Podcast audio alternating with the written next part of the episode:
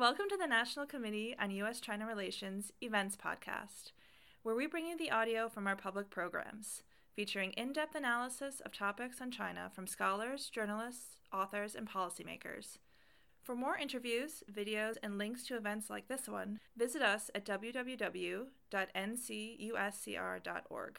Good afternoon, everyone. We're delighted to welcome you here. I'm Jan Berris, the Vice President of the National Committee on U.S. China Relations and you're in for a treat. We are doubly delighted to have these two gentlemen with us tonight because both of them are not only really interesting scholars, but both of them are members of a program that the National Committee runs called our Public Intellectuals Program, which focuses on the younger generation of China specialists and provides nurturing, as we like to say, for the younger generation to train them not just to be better scholars, which they are already terrific scholars, but to use the knowledge they have and some of the skills that we give them over the course of this two year program to use that knowledge to inform the general public, whether in their own professional communities or their own geographic communities, as well as on a broader national or regional scale. Both of them are part of that program. Uh, Rory is part of the current cohort, or cohort number five, which just ended on September 30th. And Ben is an old timer. He was in the second cohort that ran from about 2009 to 2011. So we're delighted to have both of them here with us today. Rory is going to start telling us about this very interesting project that he and another PIP fellow, Sheena Greitens from PIP cohort 4, have done on, and he knows this, I'm not wild about the title of his his research, his and Sheena's research, but I am very excited about the work that they've done because I was privileged enough to hear another version of what Rory's going to talk about today, and I find the research and their um, telling of it very interesting and very important for the current state of relations um, between China and the United States. And then Ben is going to comment on it, and then they'll have sort of the conversation before we open it up for questions. So you have their bios in front of you, and I'm going to stop talking because I've already gone on too long. Um, thank you, Jan, for that introduction, um, and thank you all for coming. And uh, I am excited. Thank you, Ben, in advance for your for your comments and questions. Uh, so today I am presenting co-authored work uh, with Sheena Greitens, who's an assistant professor at Missouri, and unfortunately she couldn't be here, but um, she's a uh, equal partner in the project, and I want to make sure uh, she gets credit for this this contribution. Um, so the the the paper that we're, we're presenting today was, in some sense, in response to a larger debate going on about the China field. So so this is research about research. It's a little bit meta in that sense, but if you've been following social media of late, and if you're you haven't, you're probably better off. But if you have, um, you might have noticed that in the last few months, in particular, there's been several pieces and, and prominent uh, people coming out and accusing the China field of self censorship. Um, and we see some comments like this made by James Palmer, who's a journalist, um, saying that academia is a broken system and there's a fragile kind of careerism and cowardice. Uh, so, this narrative that China scholars are, are craven and cowardly uh, is out there. And there's another piece that came out that was probably more prominent by a journalist named Isaac Stone Fish called The Other Political Correctness, came out in the New Republic um, and here he describes a quote epidemic of self censorship at U.S. universities on the subject of China, one that limits debate and fuzzles students and academics away from the topics likely to offend the Chinese Communist Party. Um, and so this is a, an accusation that has been, been out there, and this is a side of the story that is being told uh, by a lot of people with, with a fairly broad platform. And so I think hopefully Sheena, the paper I'm working on with Sheena, can contribute to this debate potentially tell the other side of the story, which has to do with the challenges of doing research in China. And I'm sure many of you have done research in China or, or you know, done other things in China, and the difficulties of operating in China do affect researchers. Um, and one of the difficulties about this is that we frankly don't know what the risks are.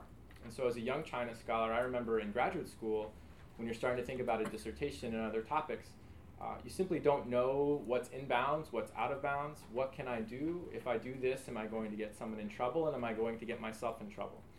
And so the goal in this project was really to answer three questions. Uh, what is the nature and frequency of repressive experiences? And by repressive experiences, we're, we're open to new language on this. This is the piece of the project that Jan doesn't like, and she let me know it, that she does. Of course. Um, But so we come, we're struggling to come up with a label for this, but we call them repressive experiences. But these are things like being denied a visa, um, or being taken for tea, which is a euphemism for being taken out by public security authorities in China, other forms of monitoring intimidation. What is the frequency of these experiences? So, is this a real problem? How often does it happen? How many people has it happened to? Uh, why does it happen? What types of people does it happen to? So that was the main goal of the project, was to try to do a survey of China scholars where we just measure these experiences and allow people to report on these experiences.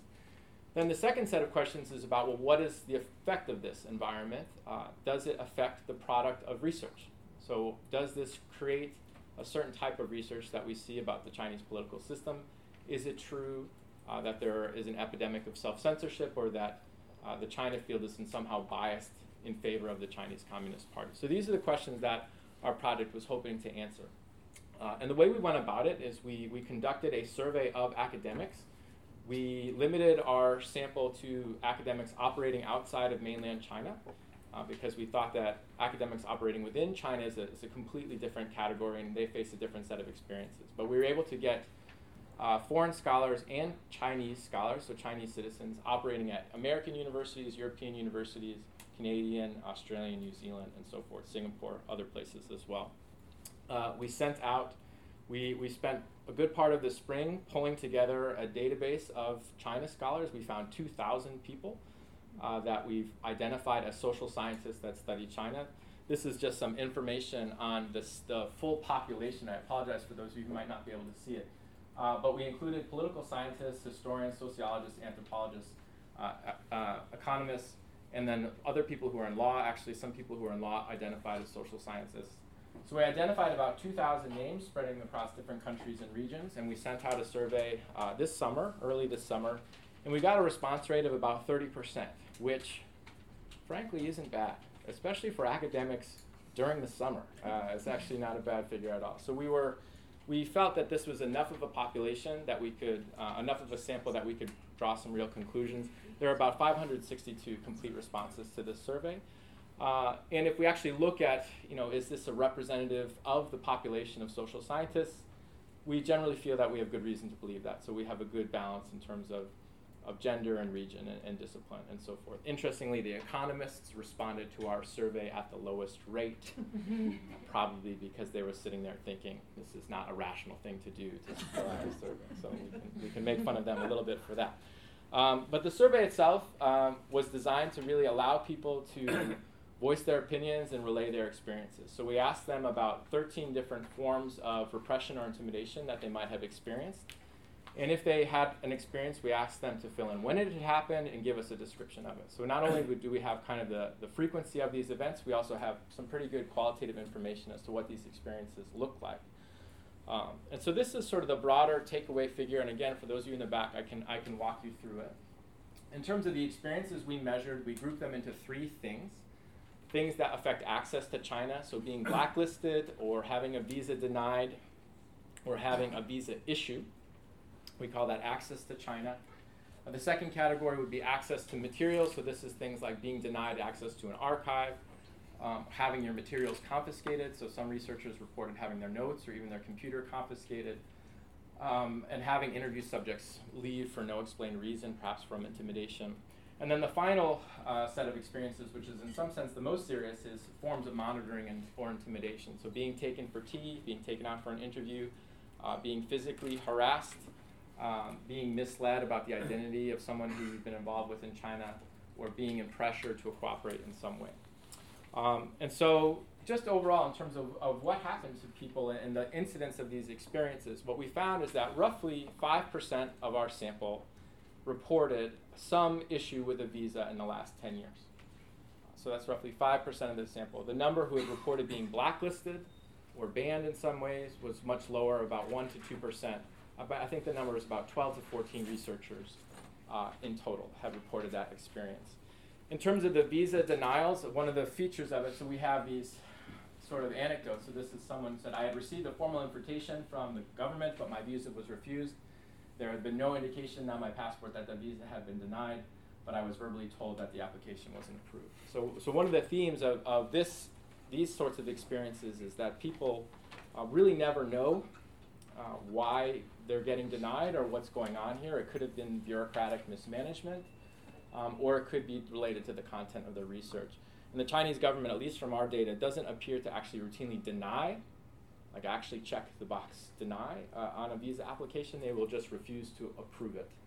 Uh, which one of our respondents said that this was actually courteous because that meant when you applied for a visa again, you don't have to check the box you've been denied. So it's anyway. Um, so the so the visa issue. Um, this was our our data on that. Um, in terms of access to materials, we one of the themes, and I think Ben Ben picked up on this as well in our, our conversation, is that access to archives seems to be a really big issue, especially for historians uh, who rely heavily on this. So roughly 25, I think it was 27% of people uh, had, had reported having difficulty getting access to an archive or being denied materials on, in an archive. Some good quotes here. The manager told me, even if you knew the governor, I still wouldn't let you in in terms of getting access to one archive. Um, again, some of the responses that people confront when they're in the archives is that material is being digitized or it's unavailable. Um, and again, this is plausibly ambiguous, right? So it could be that the material is being digitized, or it could be that uh, the material is, is being made unavailable to a foreign researcher. Overall, these experiences, we were able to measure time trends because we asked people when this had happened to them. Um, in general, a lot of our lines are very small and flat because these experiences are quite rare. But there is evidence in the data to suggest that getting access to archives is getting worse. And I'm not a historian, but, but I did spend some time through PIP with some historians, and there is a feeling among that community, at least to me, um, in the sense that doing historical research in China is getting more and more difficult. The Chinese government is sanitizing the archives, making it more difficult to get access. And dissertations that were possible 10 years ago or 15 years ago are no longer possible today, um, which is a problem, of course, for any social science project because it, means there's a lack of replicability, right? So you can't, well, ideally, uh, 10 years from now, 20 years from now, future historians would be able to go look at the same materials. And that seems, the, the materials themselves are in flux in present day China. Um, finally, kind of the more, um, I think, more serious experiences of being taken for tea or monitored or followed. We had 9% of our sample um, 10, you know, about 50 people in total, I think it was more like 55, 56, um, had reported some instance where they had been taken to D or interviewed or monitored by authorities. Um, these experiences had different flavors to them. So sometimes it was in a police station, sometimes it was in a place where you would get tea, sometimes it was in a hotel room. Um, often, uh, these experiences seem to be li- linked to field work uh, in particular, some, somebody doing something or being around an event that attracted attention. Often the person would be confused for a journalist by local officials. So, one thing that I'll talk about in a little bit is that the determinants of these experiences are different by the experience. So, these sort of run ins with, with local public security officers are usually driven by local government officials catching wind of, of some researcher and then trying to learn more information accessing an archive is another good way to get detained in China because that, that librarian or whoever's in charge of the archive will often alert authorities. Um, so I can just read this. An office. Then he asked me for my identity papers. He also asked me to see my research notes and explain what he said. The policeman then took me to a nearby police station, and he and his colleagues asked me questions for about an hour to an hour and a half. Um, uh, this is another just example. A day after being admitted to an archive, the dean of my host institution invited me to a meeting at which we discussed my research in the presence of a middle-aged man whose job was not disclosed to me, and the dean indicated that access to the archive was inconvenient and would no longer be possible. Um, these experiences, there is no nothing in our data that suggests that these are getting more frequent over time. But I would just be, we always try to be cautious with this because these experiences are so few and far between that it's really difficult to draw much, much of anything. But I think for some, there's this narrative that things have gotten really much worse under Xi Jinping, especially in the last two or three years. And at least in our data, for these types of experiences, for foreign scholars, um, it does not appear to be the case. Can you explain the chart that was? Oh, this is my fault. Yeah, I, I did the classic mistake of just putting something up and then not actually explaining it. So this is time on the x-axis. This is just the count of experiences in our data set of people having the, the interviewed by authorities. And so this just shows, and the, the other one I showed was for archival access. So this is just like a, a time time series plot of of being taken for tea. And if someone was interviewed several times? Yeah, so we, we allowed people to fill in multiple expe- uh, experiences So and Your numbers are so splendid, five people. Say that again. Sorry. That- That's five on the left, Yes, right? yes. So you're averaging about five people. Somebody was maybe the same person for, Yes, well, and, and some years. people did respond multiple times. So we, we allowed, we said, please document every time you've been asked for tea. But for most people, it's not like they've been asked for tea six or seven times. It's kind of a once or a few times in a career type event. But yeah, so the, the count is small. It's important to remember that we're only capturing, you know, 600 out of maybe 2,000 China scholars in the field. So the, the, the I, I usually try to speak in terms of proportions as opposed to the raw counts. Um, so it's 9% of the field has had this experience within the last 10 years. But that's a long time window as well. That was how the question was asked Have you had this experience in the last 10 years? Um, in terms of the most ex- severe experiences, so there were only a handful of people that reported being physically intimidated or detained against their will for lengthy periods of time. Um, this person um, was detained. Let's see, I, I, I don't want to read the whole thing. I was awakened one morning, placed in a van with two police officers, and driven to blank. I was not told the reason. The trip took two days, so they're spending two days with police officers after not being told. We spent the night at a hotel. I was detained for four hours and interviewed by the police. My camera was confiscated. After four hours and much conversation with the police, I was released. They thought I might have been a journalist. So, of all the experiences in our data, this particular one is probably the most severe. This is a person that is, has been detained for multiple days. Um, I think one thing that maybe will come out in the Q and A, and we can talk more about, is it's important to not be too alarmist and too extreme about how we interpret some of these events. Um, and so these these experiences are harrowing and are things to be very worried about. Um, but in terms of actual field work in China, relative to other authoritarian systems, um, there are other places that are much worse. And we talked about this in the podcast about there was an Italian graduate student um, who was conducting field work in Egypt for his dissertation, and he was tortured and killed and found in a ditch. Um, and so one one slightly positive finding for us is that there is no there is no evidence in our data that the Chinese government physically harms commits violence against China scholars. So we have no evidence of that. There are recent instances. So Anne Marie Brady is a China scholar um, based in Australia who uh, her house was in Australia or New New Zealand? New Zealand. Zealand, Zealand. excuse me. Um, and there's evidence that her house was burglarized, perhaps in response to hum- some of her scholarship, ironically on China's overseas influence operation. So that incident was not captured in our survey, and that's a very serious offense. That's intimidation going abroad outside of Chinese borders. Um, but I just think it's important for I, I- what I don't want is that this paper becomes alarmist and, and causes people um, to be excessively. those cautious. weren't in Tibet or Xinjiang. So I- I, I, I, as part of the project, we try to anonymize things as much as we can. So I, I won't reveal where the because the, the field is small enough so that I don't want to reveal the identity. but it's a different analysis if it's in Yes, Xinjiang or yes. So, Tibet. so in terms of the determinants of these experiences, especially these sort of physical monitoring and, and intimidation, it is true that uh, people operating in Western China seem to be at a higher risk for these types of experiences. That's and that's probably fairly intuitive for those in, in the room. Um, this is another. I, I want, in the interest of time, I'll keep going, but this person was detained for three days in a local hotel. The main focus was on my overseas study and research. I pretended to cooperate and then reported to my university and the police when I came back. Um, so again, these are these are real experiences, and so the way we kind of categorize this, I'm going to just keep going in the interest of time. The way the way we summarize this is that these experiences, these repressive experiences or p- experiences of inter- interference or intimidation, are rare, um, but they are real, and they collectively present a barrier to the conduct of research in China, and certainly a psychological barrier that anybody doing research in China, especially young researchers or researchers of Chinese heritage, people have to confront this calculation of am I going to get in trouble? Is someone around me going to get hurt? Uh, is my friend going to get hurt? It's often collaborators, uh, research assistants, translators, and so forth that, that bear the brunt of, of these sorts of risks. And so we were able to document that these experiences are, are real, uh, though they are, they are rare.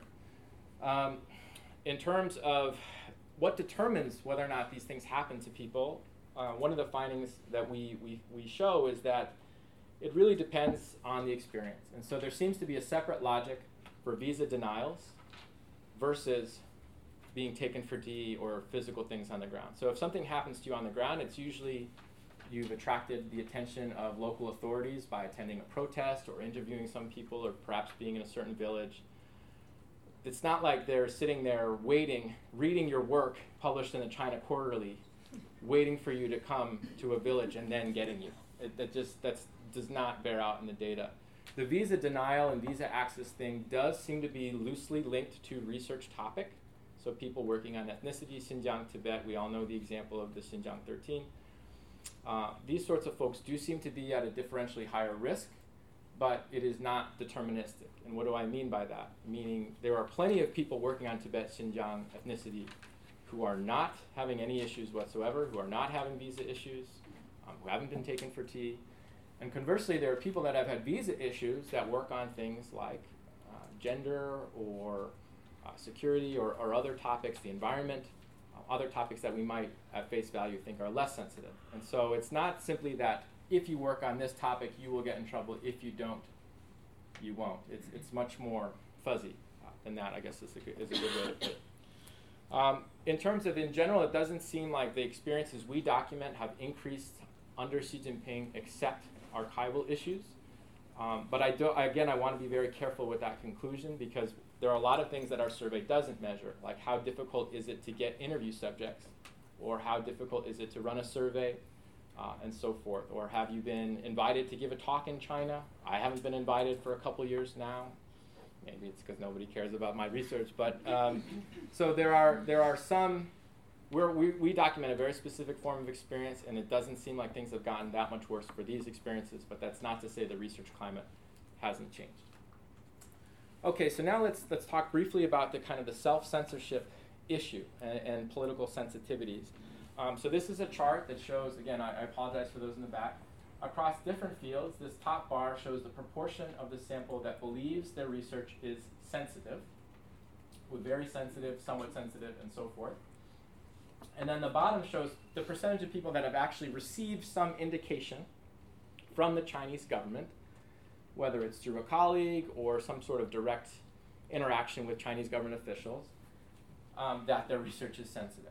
Uh, and the takeaway here that I want you to come away with is that most people in the field believe their research is sensitive. So 68% of people sample wide believe their research is either very sensitive or somewhat sensitive.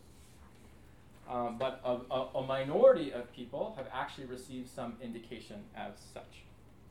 Um, so I think, I forget the exact proportion, I think it's somewhere around the, the territory of 20% of people have received some indication. Most China scholars have never had any indication that their research is sensitive and have never, um, never actually had any one of these repressive experiences. So 60 percent of the sample, myself included, I can speak from personal experience, um, have never had anything like this happen to them whatsoever.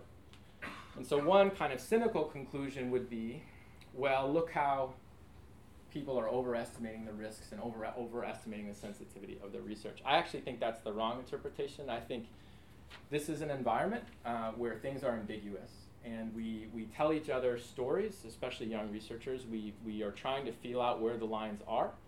Um, and so it is easy to think that your research is sensitive um, while not being, it's not like the Chinese government has an institution where you can apply and say, hey, is my research sensitive? And they'll give you a clear response. Like that's not how they operate, right? They, they operate in an ambiguous form.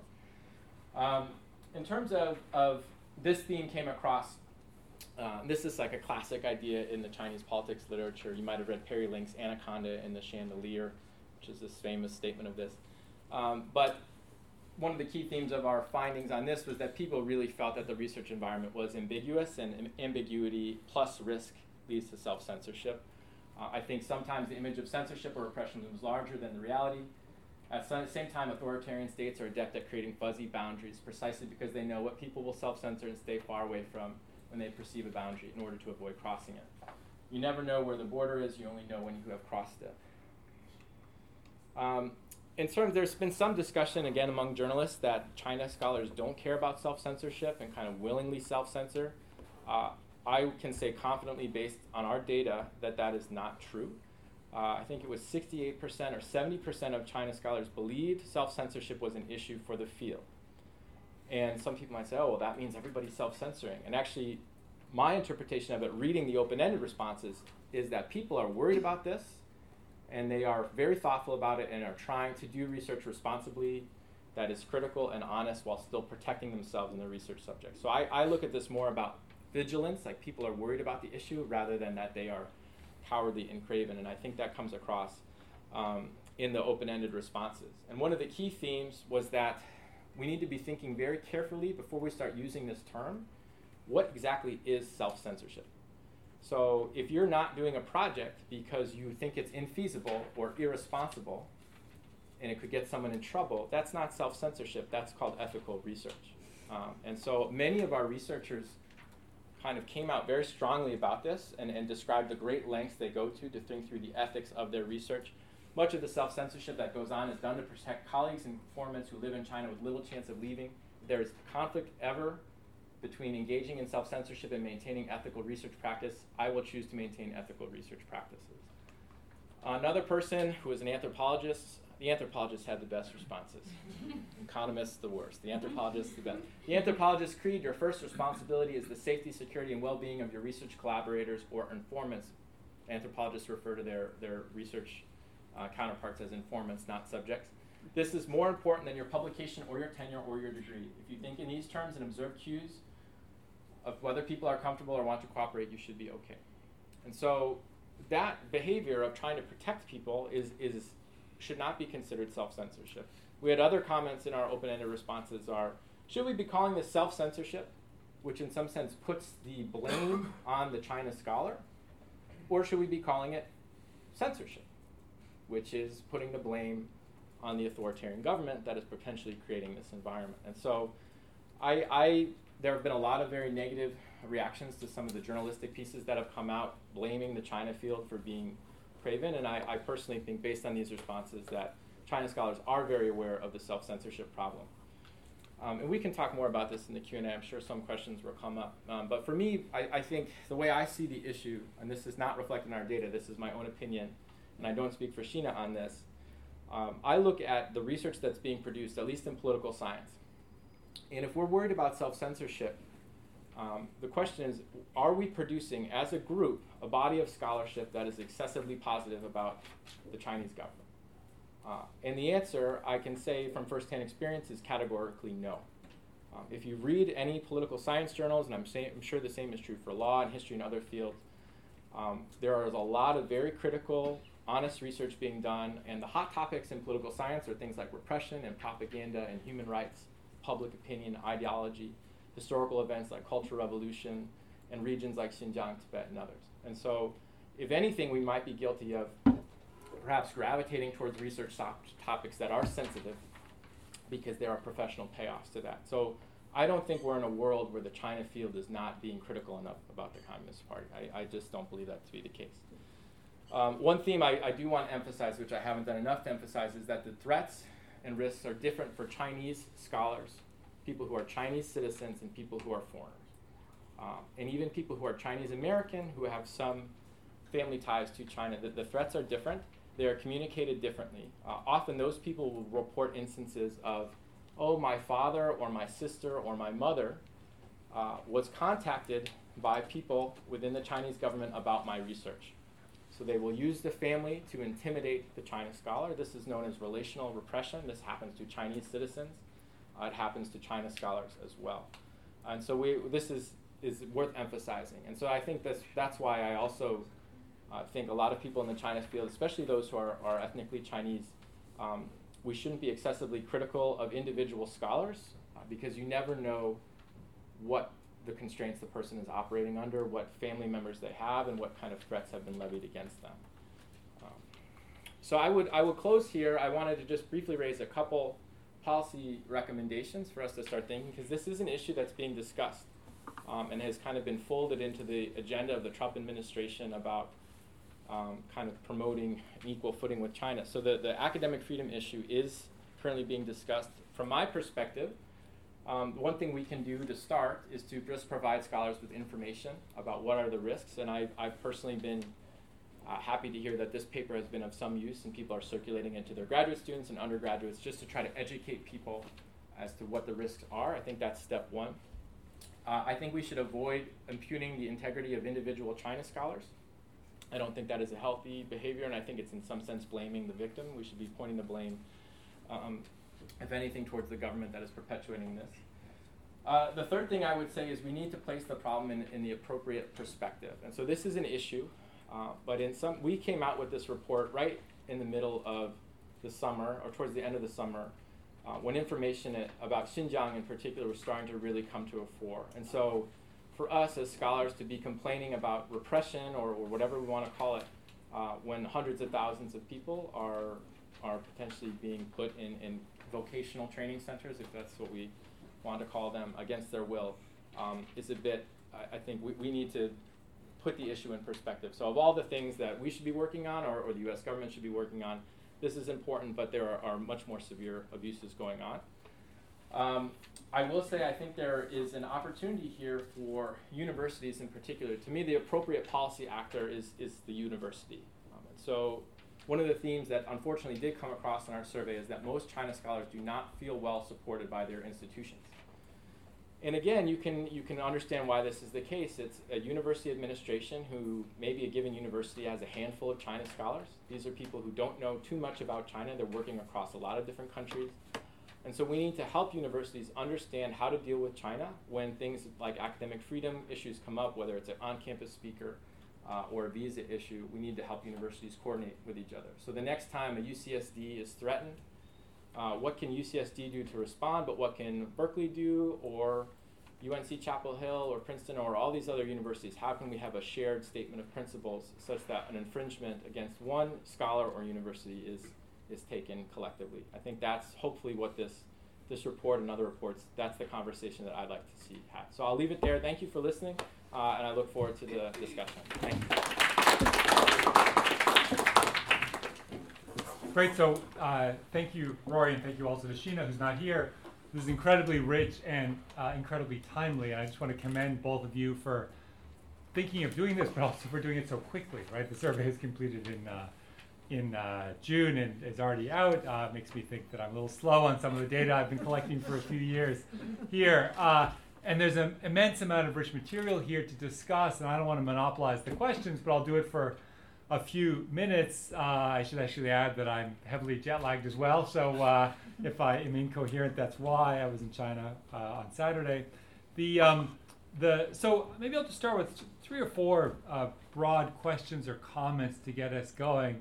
Uh, one observation, which is I also think that one of the things that comes through in the paper and I think there's also the shared experience many of us have had is there's a lot of diversity in China, right? Mm-hmm. And and it may depend on the region, but often it depends on the individual with whom you're dealing, their level of comfort, right? Uh, you know, you, you can have certain things approved very quickly if somebody's willing to take responsibility. And this links into my first question is I mean, it is striking to see the historians having the clearest experience. And of course, that's maybe not surprising because access to archives is both a situation where there's a, a, yes or no answer, right? So it's either yes or no, and where there's a person who's responsible for giving you that answer, mm-hmm. which is often not the case with you know if you're having small group interviews or one-on-one interviews. It's a less it's a it's a less account. Maybe it's a situation where someone's less likely to get in direct trouble for it, as opposed to someone saying, "Hey, you let this foreign scholar into these archives." Mm-hmm. But I'm wondering, did you actually think that history is, or do you have a sense that history is being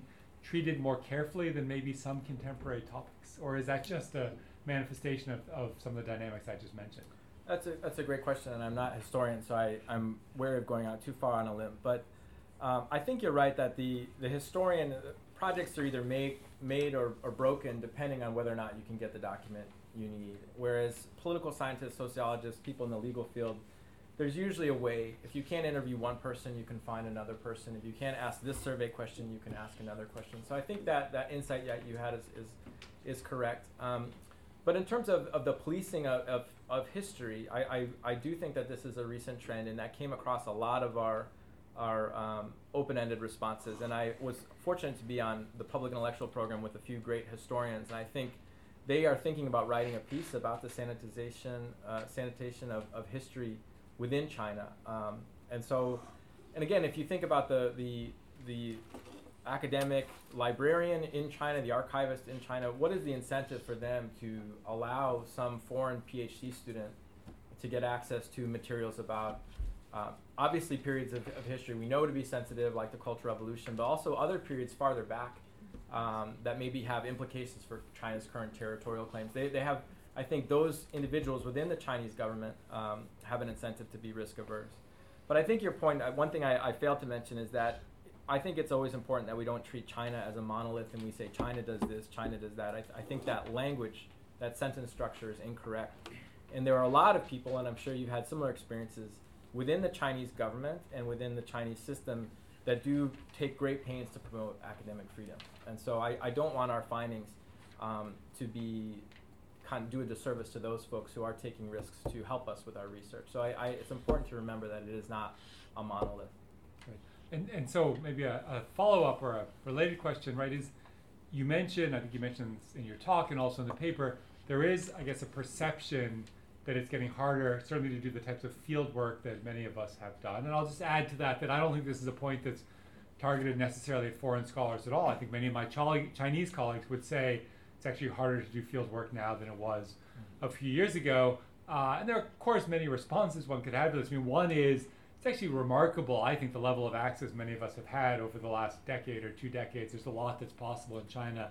As you said, might not be possible in other authoritarian systems. Uh, I often think it's amazing how friendly and welcoming and accessible Chinese judges are to me, and, and probably, with all respect, probably it's easier for me to get access and do interviews of Chinese judges than it would be for my Chinese colleagues to get access to and do interviews of American judges uh, in some contexts. Um, but it is changing, right? And it is a little bit harder to do this research. And so I wonder, you know, what strategies, what, what, are, the, what are the lessons for us going forward if we're in a situation where some of the traditional, certainly field work based work, the qualitative work, interviews or surveys, is harder to do? What are the takeaways maybe for all of us, as, or maybe from the perspective of political science, as to what's the, what are the best ways to conduct research on China? Let me just, before we answer that, let me just add a, uh, a sort of footnote to that, which is I think there's another factor that comes into this uh, when it comes to how easy it is to do research in China, which is also maybe your status and age in the field. And you talked a lot about how sometimes, right, for younger scholars, it's hard to know what you can do. I actually think there's a lot that I could do when I was younger that I can't do now. Uh, maybe because I'm at a allegedly well-known American university. I don't know, but but I think that you know when you're a young graduate student, sometimes you can just walk in somewhere and conduct interviews that you can't do when you're maybe a better known professor. So that's a, just an aside to that. But I wonder more generally what you think is, is the right response for all of us who do field work or survey work in China. Um, that's a that's a great question. I, I think one thing that we're we're seeing in the the China political science field is that even though some doors might be closing or in the process of closing, there are others that are always opening up. And it's important to remember that the generation, maybe two generations above me, those folks were trying to study China from Hong Kong often, right? So they were, they were not able to even access China to begin with. And so people always find a way. And, and one thing we're observing now is that, at least in political science, um, there are a lot of data sources online that there couldn't be that there wouldn't be even five or ten years ago. So I study the National People's Congress, which is the legislative system. The legislative branch is actually pretty darn transparent, and if you get down to the provincial level or the municipal level, Congresses there's a lot of information available. The court system, which is what you study, there's a database online with how many is it? 30 million? 50 million. 50 million court cases are online, uh, which is, wasn't the case five years ago. And so there are, there are sources of information that are ready to be mined. My personal advice when I'm working with graduate students is uh, I would not advise them to craft a dissertation that requires heavy cooperation from the Chinese government. And I personally, um, I'm a junior faculty member, I am under a bit more time pressure. I do some surveys that require government buy-in, and I've unfortunately been a little disappointed with how long things have taken. So there are there are ways around this, and there I think the using existing online publicly available information is one one thing that we can work on moving forward. Just on this, um, for those interested in the history, a shout out to Stanley Lubman, who just put all of his research notes from the 1960s in yeah. Hong Kong online. So if you want to see what it was like to do research back then, you can go and look at all of Stanley's notes. Huge credit to him for doing that. It's, it's fascinating and it's a fantastic resource. The um, yeah, I mean, I, I, guess I would agree. Right, there is this immense amount of data out there. Although I think that as it gets harder to do field work in China, there's also a temptation to rely on this data, and, and as we all know, this data is incomplete, and so we can sometimes be misled by the data. Right? One of the things we talk about in our work on the on the courts is this need to sort of combine the quantitative work with big data with the traditional qualitative work to the degree it's still possible because I think that you know we need both types of research but also we know that there's this immense amount of data but we also know that data is often incomplete. Well, and I, and I think you asked about research strategies. Another recommendation that came through from the survey, not from us, is that um, working with Chinese academics is potentially com- becoming more and more important. Uh, it, one, to make sure your interpretation is correct and you understand the nuances of the data that you're working with.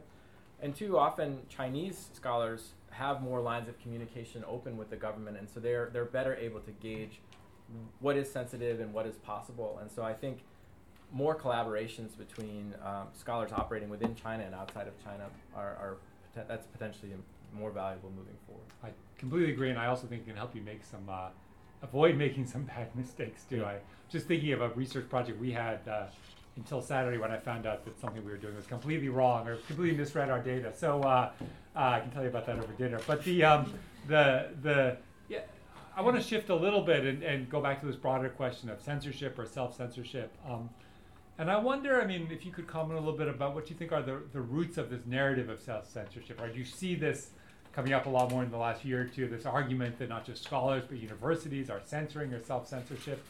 And I wonder, you know, and, one of your, you know, one of the, the, the things we learned from your and Sheena's paper obviously is that maybe it's not quite as prevalent as we thought, but I think it's worth thinking a little bit about where this is coming from as well. And I wonder if you could just talk a little bit about where you think this narrative is coming from. So I, I should say that it's it wasn't our intention to be put in a role where we're kind of defending the China field from these accusations, in part because the reason why we did this paper was because we were worried about this issue as well. And so that's, we were wanting to understand repression and self censorship, and that's why we did the survey. Um, so I, I, think it's important for us to emphasize that's kind of our intellectual, intellectual trajectory with the project. In terms of why this narrative is out there, um, not to be too critical of the journalistic community, but methodologically, one of the things that I've observed in the last year or so is that there's a tendency to write pieces um, where someone is looking for a problem. Uh, they go out and do some interviews looking for examples of this problem.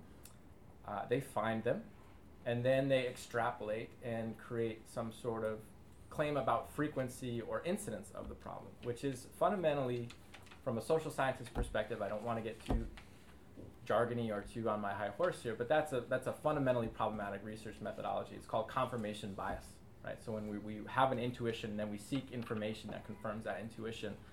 Um, and and I'm not going to name specific names, but I've seen a little bit of that recipe in some of the pieces about self censorship.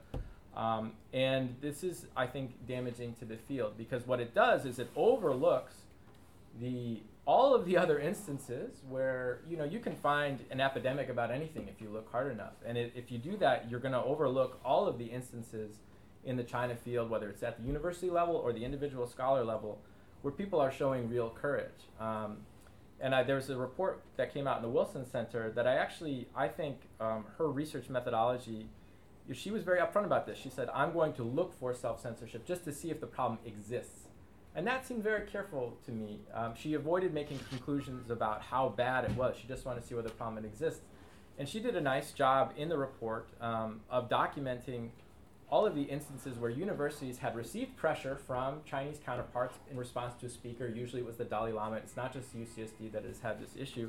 And all of the instances where they stood up and said, actually, no, this is, this is something that's important to us. And so that's my, that I think is the root cause of this narrative, is that it's sort of cherry picking anecdotes um, without doing justice to a lot of the more courageous acts that are happening that maybe aren't as newsworthy and, and are maybe not uh, kind of fitting with the current narrative about China and, U- and the U.S. political system. That's great. And on this, I mean, I wondered also, maybe I guess you didn't necessarily ask China scholars about risks in the other direction, but did you do you either personally have any reflections on, or did you pick up in the data and the responses at all a sense that there's a concern that China scholars might be pushed in the other direction by rising U.S.-China tensions, by rising critical discourse about China here. I'm glad. I'm really glad you asked that because I, I think that's an equal, equally problematic situation because the the China scholarship on China should be free of ideological influence, right? So our goal is to try to find the truth, whatever that truth may be. And so on the one hand, um, the accusation has been that we're too worried about the Chinese Communist Party, therefore we're trying to we, we are too positive about things on that. I don't think that's actually true.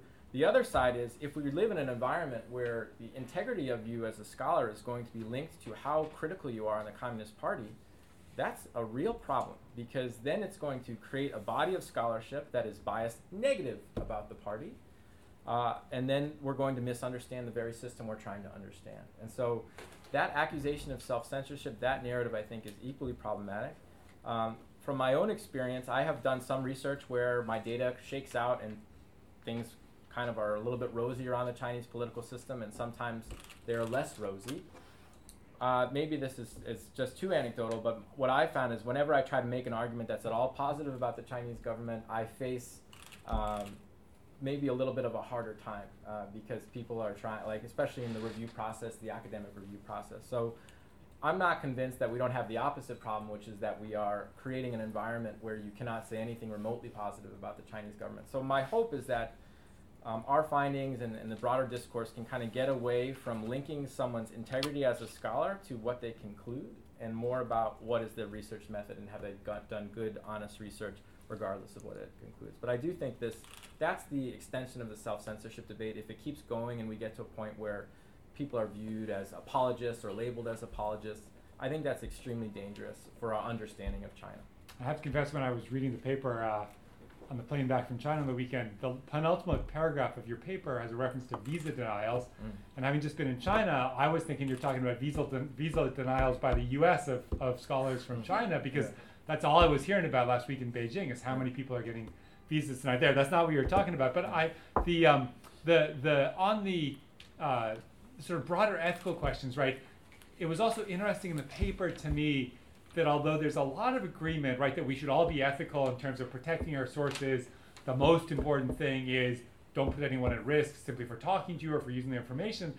I detected some disagreement from the people responding to your survey as to whether or not scholars also had an ethical obligation to speak out about injustice, right? Mm-hmm. They had obviously have, they shouldn't be censoring and they should be protecting their sources, but there was a clear difference in some of the responses as to whether or not you actually had to speak out publicly. With some people saying, "Look, I'm a scholar. I don't think my role is necessarily to wade into these things. And just in the current climate, I was also thinking that could go the other way, right? So, so many of us feel like we should be critical of, of both China and the U.S. government when they behave badly, mm-hmm. but not everyone agrees with that, and, and maybe some scholars feel like their best contribution is just to do scholarship. But so there's a there's a related risk, which is or related issue, which is in the current environment, you know, does China scholars' positions becoming more precarious because they're going to be, as you suggested, criticized if they say anything about China, but maybe also criticized if they don't speak out about what's going on in the U.S. as well. Yeah, and, and I think um, the Xinjiang issue in particular has really hit home for a lot of the China scholar community and the broader China observer community as to what are we doing. Um, and there has been this Xinjiang initiative, which I'm sure some of you are familiar with, um, brought forth by, I believe, Kevin Carrico and Jerry Cohen. Am I missing somebody? I, I don't know if someone might know better. But mm-hmm. um, the goal of the initiative is to, for those of us who are giving public talks, um, if you've signed on, it means you have a commitment to raise the issue in your talk. So I'm actually a signatory, and I hopefully have fulfilled that that obligation. Um, and and what we've not actually that many people signed on. I think it was only 100 or 150. Maybe that number is higher now. Um, and again, this kind of feeds this narrative. of, Oh, look, the China community isn't doing enough on issues of Xinjiang.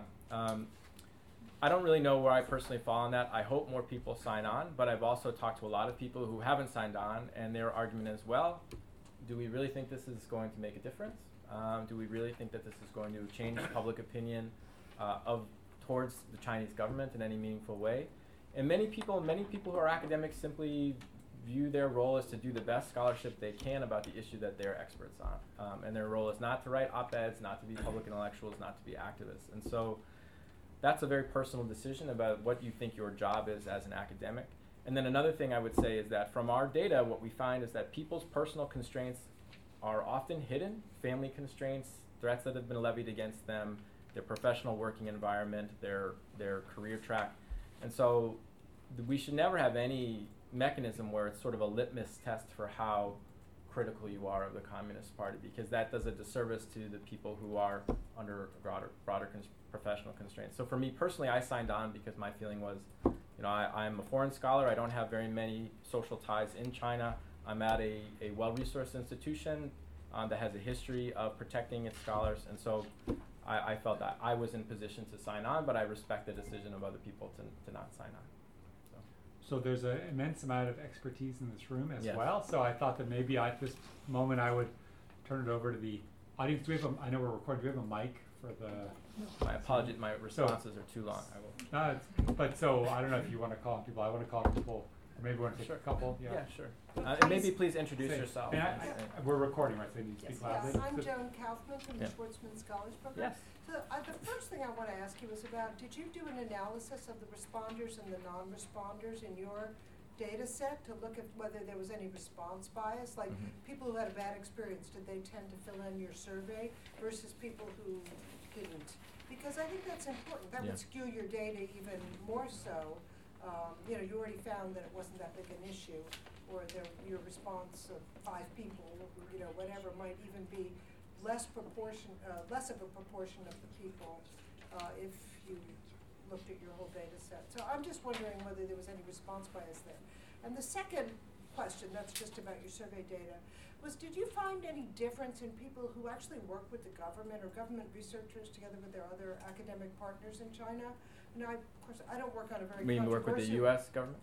no, Yeah, the sorry. Chinese Okay, government. I mean, I work on health research for the most part in my Mhm. career. Um, and a lot of the research I've done has been in collaboration with the government as kind of policy-related research aimed at improving, you know, policies and programs in China. And rather than, you know, of course, publishing all that stuff for me with my colleagues, but I just wonder if there's a difference, you know, and many of those colleagues on the government side facilitate the research. They, Mhm. you know, they open the doors, so it's okay to go do research in rural China in Yeah. villages because it's, you know, coming through the government system.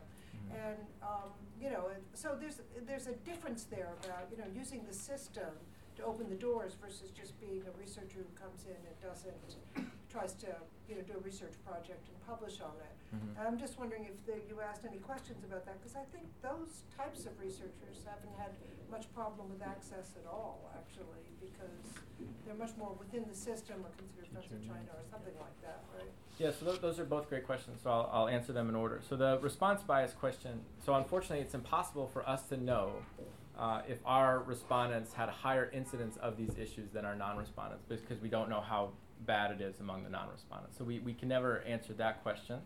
But what we can look at are things we can measure in both groups. And so if you look at demographic information, age, gender, um, region, country of origin, discipline, our data ties pretty darn well to the population of China scholars. So at least on demographic information, it looks representative to us.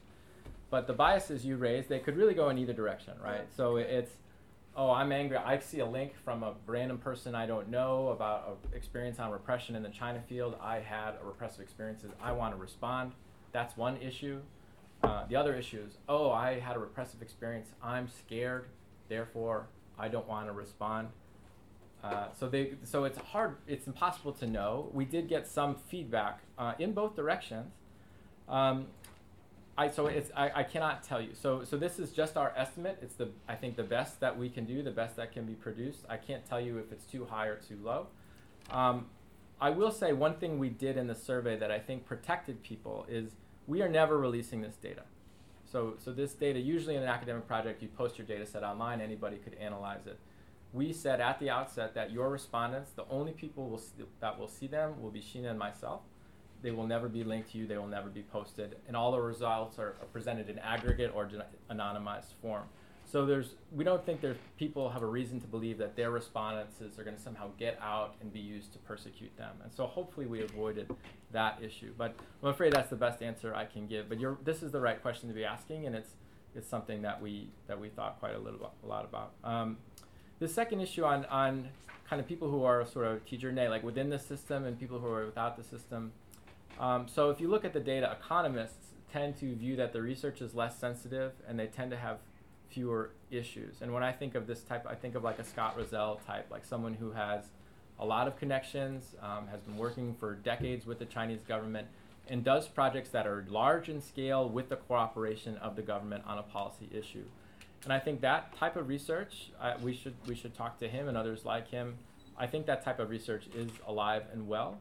Um, that's sort of field specific, right? So if I'm studying uh, corruption in China or protest in China or human rights, uh, it's going to be hard for me to, to find kind of my, my Danwei on the Chinese side that's going to facilitate that sort of project. So I, I think it's discipline specific. People operating in health uh, and econ, uh, social like popul- population demographics. I think it might be easier for them to develop those relationships. I'd be curious, maybe Ben, for you to talk about law because I know there's a history of of legal collaboration and, and places like the Yale China Law Center have a lot of Chinese legal scholars flowing through. So I think you're, you're, you're dead right that that type of scholar has lower level incidence of, of these sorts of issues. Unfortunately, we didn't ask, this is the, the problem of survey research is you think about questions you should have asked and you can, you can never go back. So we didn't ask that question of how much do you work with the Chinese government. But my hunch based on the data and the open-ended responses is that your, your intuition is correct. I'll just hand that. I think Yeah. you're about to see a wave of research on lawyers in China yeah. because it's a lot easier to talk to lawyers than it is to talk to judges right now. Yeah. Uh, um, but I think generally the level of exchange remains pretty high, uh, but maybe it's a little bit harder than the past. But I think generally where we're seeing a change is on your ability to get access to government actors in, in doing your field work. Yeah. Um, other questions? William, and then there's a hand in the back. Bill Armbruster, Bill. I'm a retired journalist. I'm curious as to uh, whether you know of any research that anyone has done on how journalists uh, might engage, have uh, experienced incidents of repression, or might engage in self censorship. Are you aware of that? Or if not, Turn it it might be an, a subject for a future project. Next survey. Next survey. So I, I know there's research on Chinese journalists. Uh, I have a, a classmate, a colleague, Maria Repnikova, who does research on that population. But in terms of sort of foreign journalists operating in China, I think we should do a survey of them. I, I think we could replicate, we could send them pretty much the same survey I have. Uh, there's not that many of them um, relative to the academic field.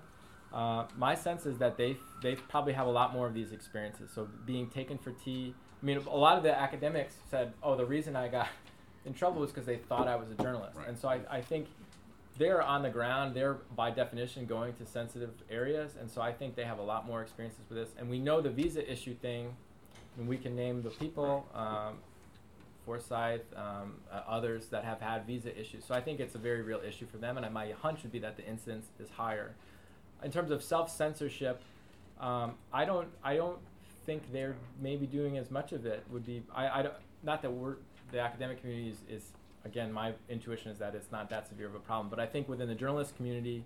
Maybe there's a feeling of, oh, this is my time in China. I'm going to, to do the story I want to do, make a make a splash. Um, if I get kicked out, I can have a career elsewhere. So the, the, the academic career is usually single country focused. The journalistic career can be single country focused, but even some of the great China journalists kind of float between different regions uh, much more fluidly than I think academics do. So maybe that's that's part of the reason. But I, I um, uh, Mary Kay Magistad came to my class a couple years ago, and she gave uh, she talked about this, and she said one of the ethos within the giant journalistic community is that if you're self-censoring, it's time for you to go. Okay. Um, and so I, it's not to say they don't face threats. Um, I also think in terms of, of research ethics, like they don't, they certainly care about their, their interlocutors and their, their subjects, uh, but they don't face the same institutional process like an IRB um, that we do. Explain so, IRB. sorry, Institutional Review Board, which is a process. Anytime we do a research project on China or anywhere, uh, you have to get the approval of your university, and you have to think through any possible risk to any research subject. Um, and it can take months to get IRB approval, and I've had projects not get approved for sensitivity reasons. So journalists don't face that constraint. That's not to say that they don't care about the safety of themselves or their subjects, but I think that's a different um, part of the, the, the ethos as well. Yeah. Um, I, there's a question back here, and then you had a question. Hi, my name is Irving Lee. Hi, Irving. Um, being a citizen of the United States, I think we have a lot of self-censorship in the United States. Um, but I think more it's more political bias Mhm. than anything else. Um, example, of course, the the uh, Saudi Arabia Yemen situation. The fact that our government is backing Mhm. Saudi Arabia and providing military aid, that gets censored in the media all the time, academically and, uh, and also in the media, right? Mhm.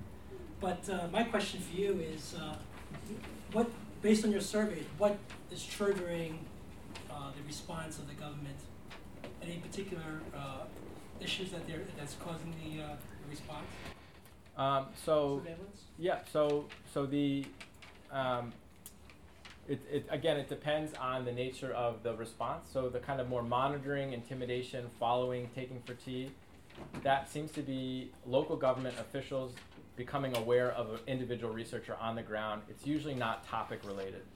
So it doesn't matter if you're working on if you're working on, on Xinjiang and you're in Xinjiang, the, the level of surveillance is higher, but it's it's it's often uncorrelated with topic and mostly about just what you're physically doing on the ground that attracts attention. If you're in a rural area or near a protest or maybe going to an archive and raising your profile, it's basically people raising their profile on the ground.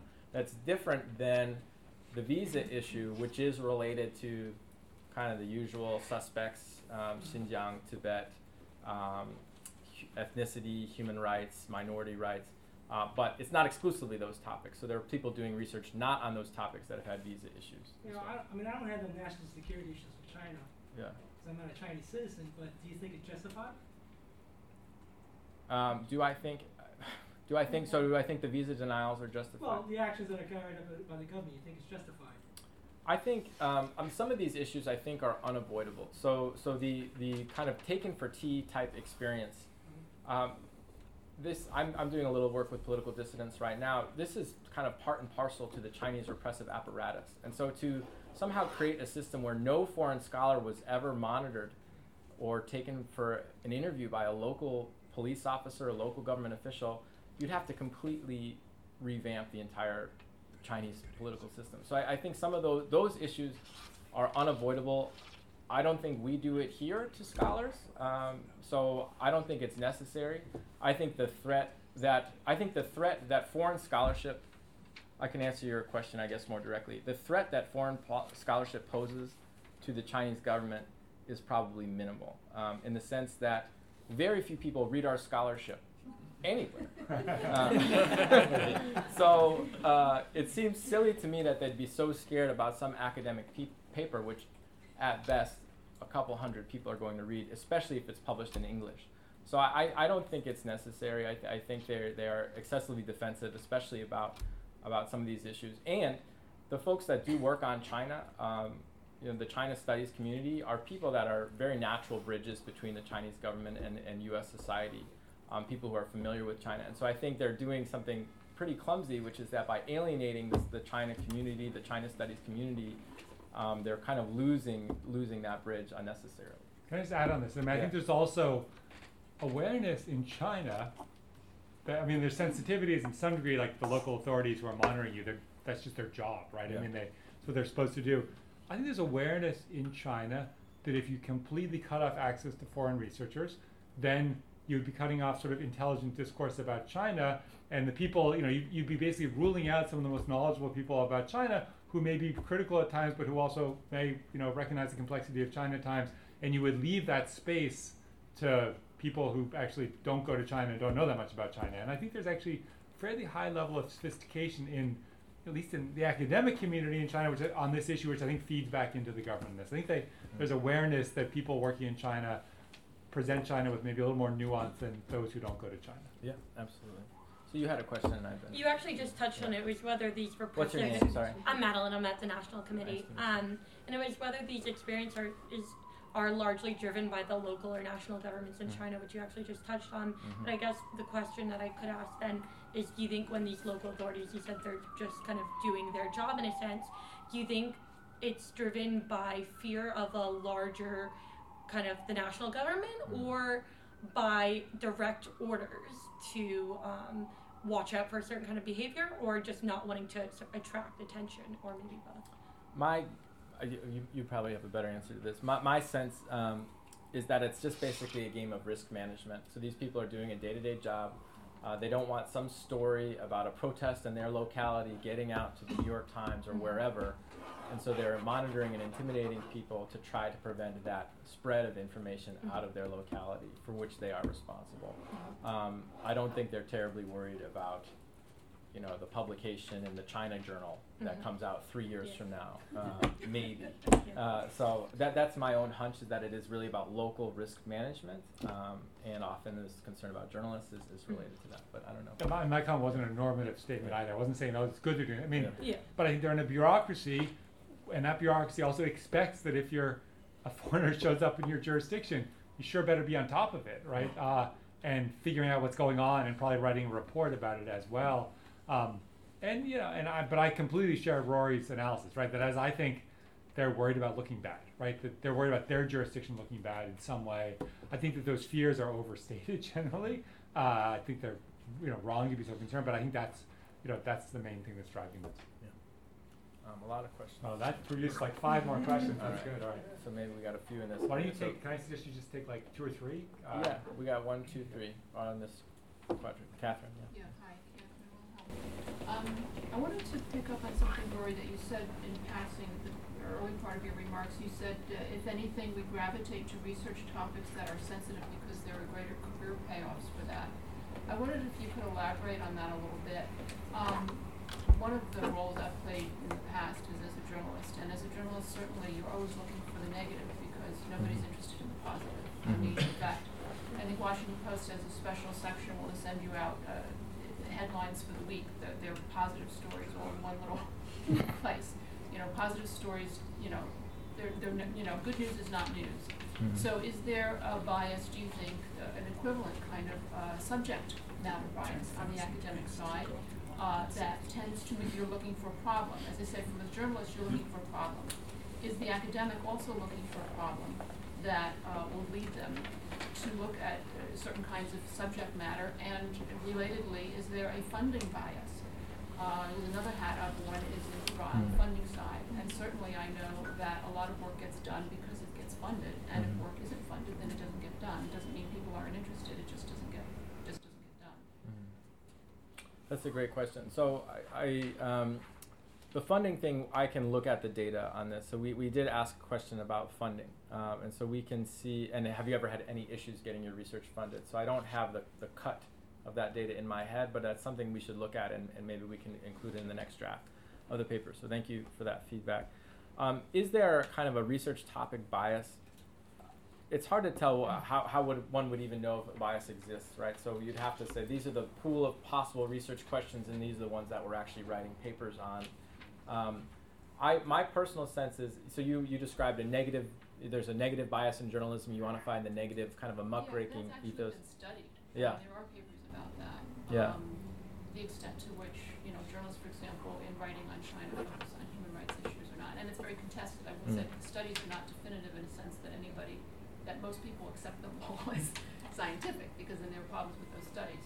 But is there something similar in the sense that you're looking for a problem to solve? You're looking for something that constitutes a research problem. Yeah, I, I don't know. I, I, I don't think there's a muckraking ethos. Um, although I some people internalize it. I, I I'm starting to internalizing that a little bit myself. I think it's more about what is quote interesting to the field, right? And and often what's interesting to the field. And remember, we're writing not just for each other, but for the the non-China audience that hires us, right? So that's that's and and the the broader community. And so often those topics um, it's probably easier to get a job if you're writing about human rights in China, repression in China, propaganda, uh, censorship, uh, than it is to be writing about uh, the decentralization of the Chinese bureaucracy. And, and like so, there, there are certain topics that are frankly uh, sexier, uh, to, to, for lack of a better word. And so I, I think that does drive research. The, the countervailing force to that is there's also a premium on being the first to enter a research area. And so there's a natural backslide to that, which is okay, if everybody's studying censorship, so right now um, Ben works with a, a young scholar, Molly Roberts, who's fantastic and does great research on censorship. Molly is so good uh, that it's hard to do for anybody else to do research on censorship because Molly's already gotten there. Um, and so I think that creates sort of this counter effect, which is we need to find new territory. And so I, I think the problem that this bias, topic bias, I think it, it maybe lurks in the background. My, my point that I wanted to make is that if we start criticizing people for you know not being tough enough on the on the Communist Party, that's going to exacerbate that problem and create a real blind spots for the field, which I don't think are quite there yet. Uh, but yeah, so we had that, and then Steve, you had a question. Yeah, but, but, yeah. Hi, hi, my name is Curly. I Mhm. work for the City University of New York. Yep. And as a researcher, I study the Chinese legal system, especially the grassroots court system. Mhm. At the same time, I'm taking classes at the CUNY School of Journalism. Mhm. So now I'm working with a group of journalists to be, um, to be, to, um, you know, to learn how to write better. And I have to say, it's kind of scary to see how journalists or young people get trained as journalists. I'm so not surprised that academics get manipulated and misrepresented in Mm. news reports Mm. because this is exactly what I'm learning in those classes. So my question for you is, um, how can we um, convey our research findings to journalists so we can speak to broader audiences? At the same time, avoid being manipulated or misrepresented by American journalists. Do you have any suggestions? That's a, a great question. Um, so, uh, one thing that's odd of late is that there does seem to be this sort of divide between journalists and academics doing China about these sorts of issues. And I've always felt that we're on the same team and we're sort of working together and we, we're all studying, we're just using different methods to study the, the system that we care about. And so um, I think I, my hope is not that this creates some sort of, uh, furthers this rift. I, I, my hope is that so step one, I guess, to answer your question would be we just need more opportunities for the two communities to get to know each other and to work together. And actually, this is where the National Committee and the Public Intellectual Program is great to try to create ties between academics and journalists. Um, and I think there's training that could be happening in both directions where we have a lot to learn from them about writing compelling stories, um, thinking about the self censorship issues. One thing we, we, we should be learning from them. And maybe they can be talking to us about research methods and, and framing research a little bit more. So I just think there needs to be a little bit more cross pollination between the two fields, and I think that would help. Uh, in terms of, of kind of broadcasting your research, you know, for this paper, one thing we've noticed, Sheen and I have noticed, is people use it to say whatever they want to say. Uh, so people like, oh, look at how bad repression is in the China field, and then other people like, oh, repression's not bad in the China field at all. So it's it's to some point your research becomes a, a tool for other people to use to make an argument, and that's unavoidable. Um, one thing I have learned from from Jan and others is that it is important to take that extra step as an academic to do some public outreach, so things like this, or talking to journalists.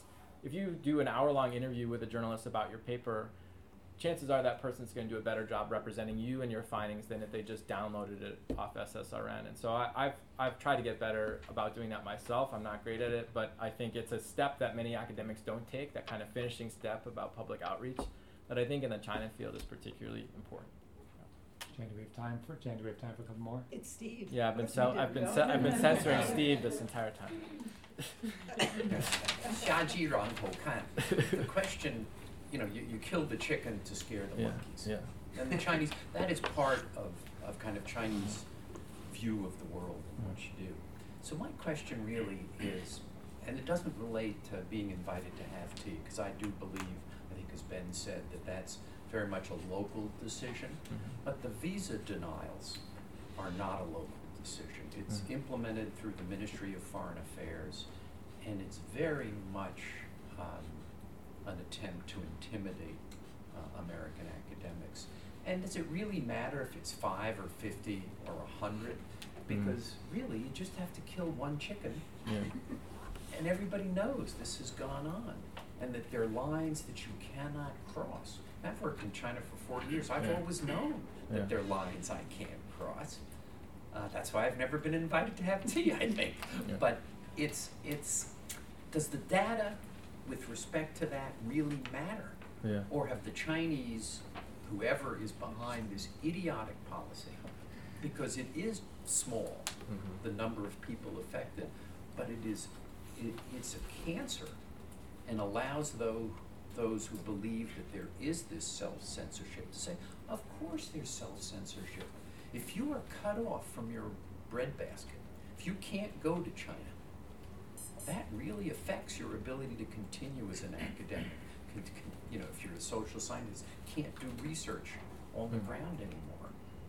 Don't they accomplish their, their objective without doing it to a lot of people? Yeah, I, I think that's absolutely right. So Rachel Stern, who's one of Ben's co-authors, has this idea of a control parable, which is like a, the stories we tell ourselves. Well, stories Chinese citizens tell themselves about repressive events, and it has the effect of, of you only have to repress a few people for everybody to be scared and to comply. And that same thing is happening with the China field about visa denials and other issues. So one thing our paper hopefully does is it tells people a little bit about the severity of the problem.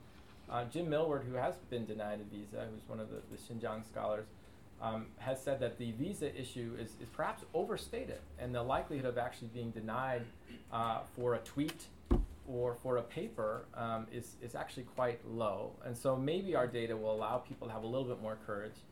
Uh, another thing I would say is there's this narrative which I think is, is wrong that if you get denied a visa, your career is over. Um, and, and my hope for that, like the young China scholar community, if this ever happens again, so nobody in my kind of cohort of people that I work with who are new assistant professors, nobody that I know of has had this issue yet. But let's say it happens to me or someone in my in my my cohort group. Um, hopefully that doesn't ruin things for them, and that means maybe doing some education for universities and for tenure letter writers and for other people to say that if this happens to somebody, that should not be a black mark on them. It should not be a badge of honor either, because there's that opposite mentality that means you're a good China scholar if you've gotten banned. Um, that's not true either. It just is something that could happen to you, and we need to be supportive for those people when that happens, and make sure that they know that they're they can still do good scholarship. And there are ways to do good scholarship on China. Maybe not for the anthropologist, um, but for other disciplines, there are ways to continue to do good scholarship on China. Um, but I had someone the other day who's a, a friend of mine who's a non-China scholar, and I've been telling him that I'm starting to do more sensitive research, and he said, "Oh well, do you still go to China?" And the implication is that if I don't, if I don't go to China because of research sensitivities, or if something happens to me, therefore I cease to be hireable or a valuable scholar. And I, I think that that narrative needs to stop. And so maybe that will give people a little bit more courage. But I think your your your use of the the, the Chengyu was was uh, dead on, and I think that narrative. Um, so that narrative is, is certainly out there. So I don't know, Ben, if you had some. No, I agree. I mean, Yeah. I, I, I certainly agree on the number side, right? That as long as you are doing it to some people, it doesn't really matter if it's five or ten or twenty. Okay, we have reached the two minutes past the seven o'clock witching hour. We want to thank all of you for coming, and please join me in thanking our two Thank you. speakers.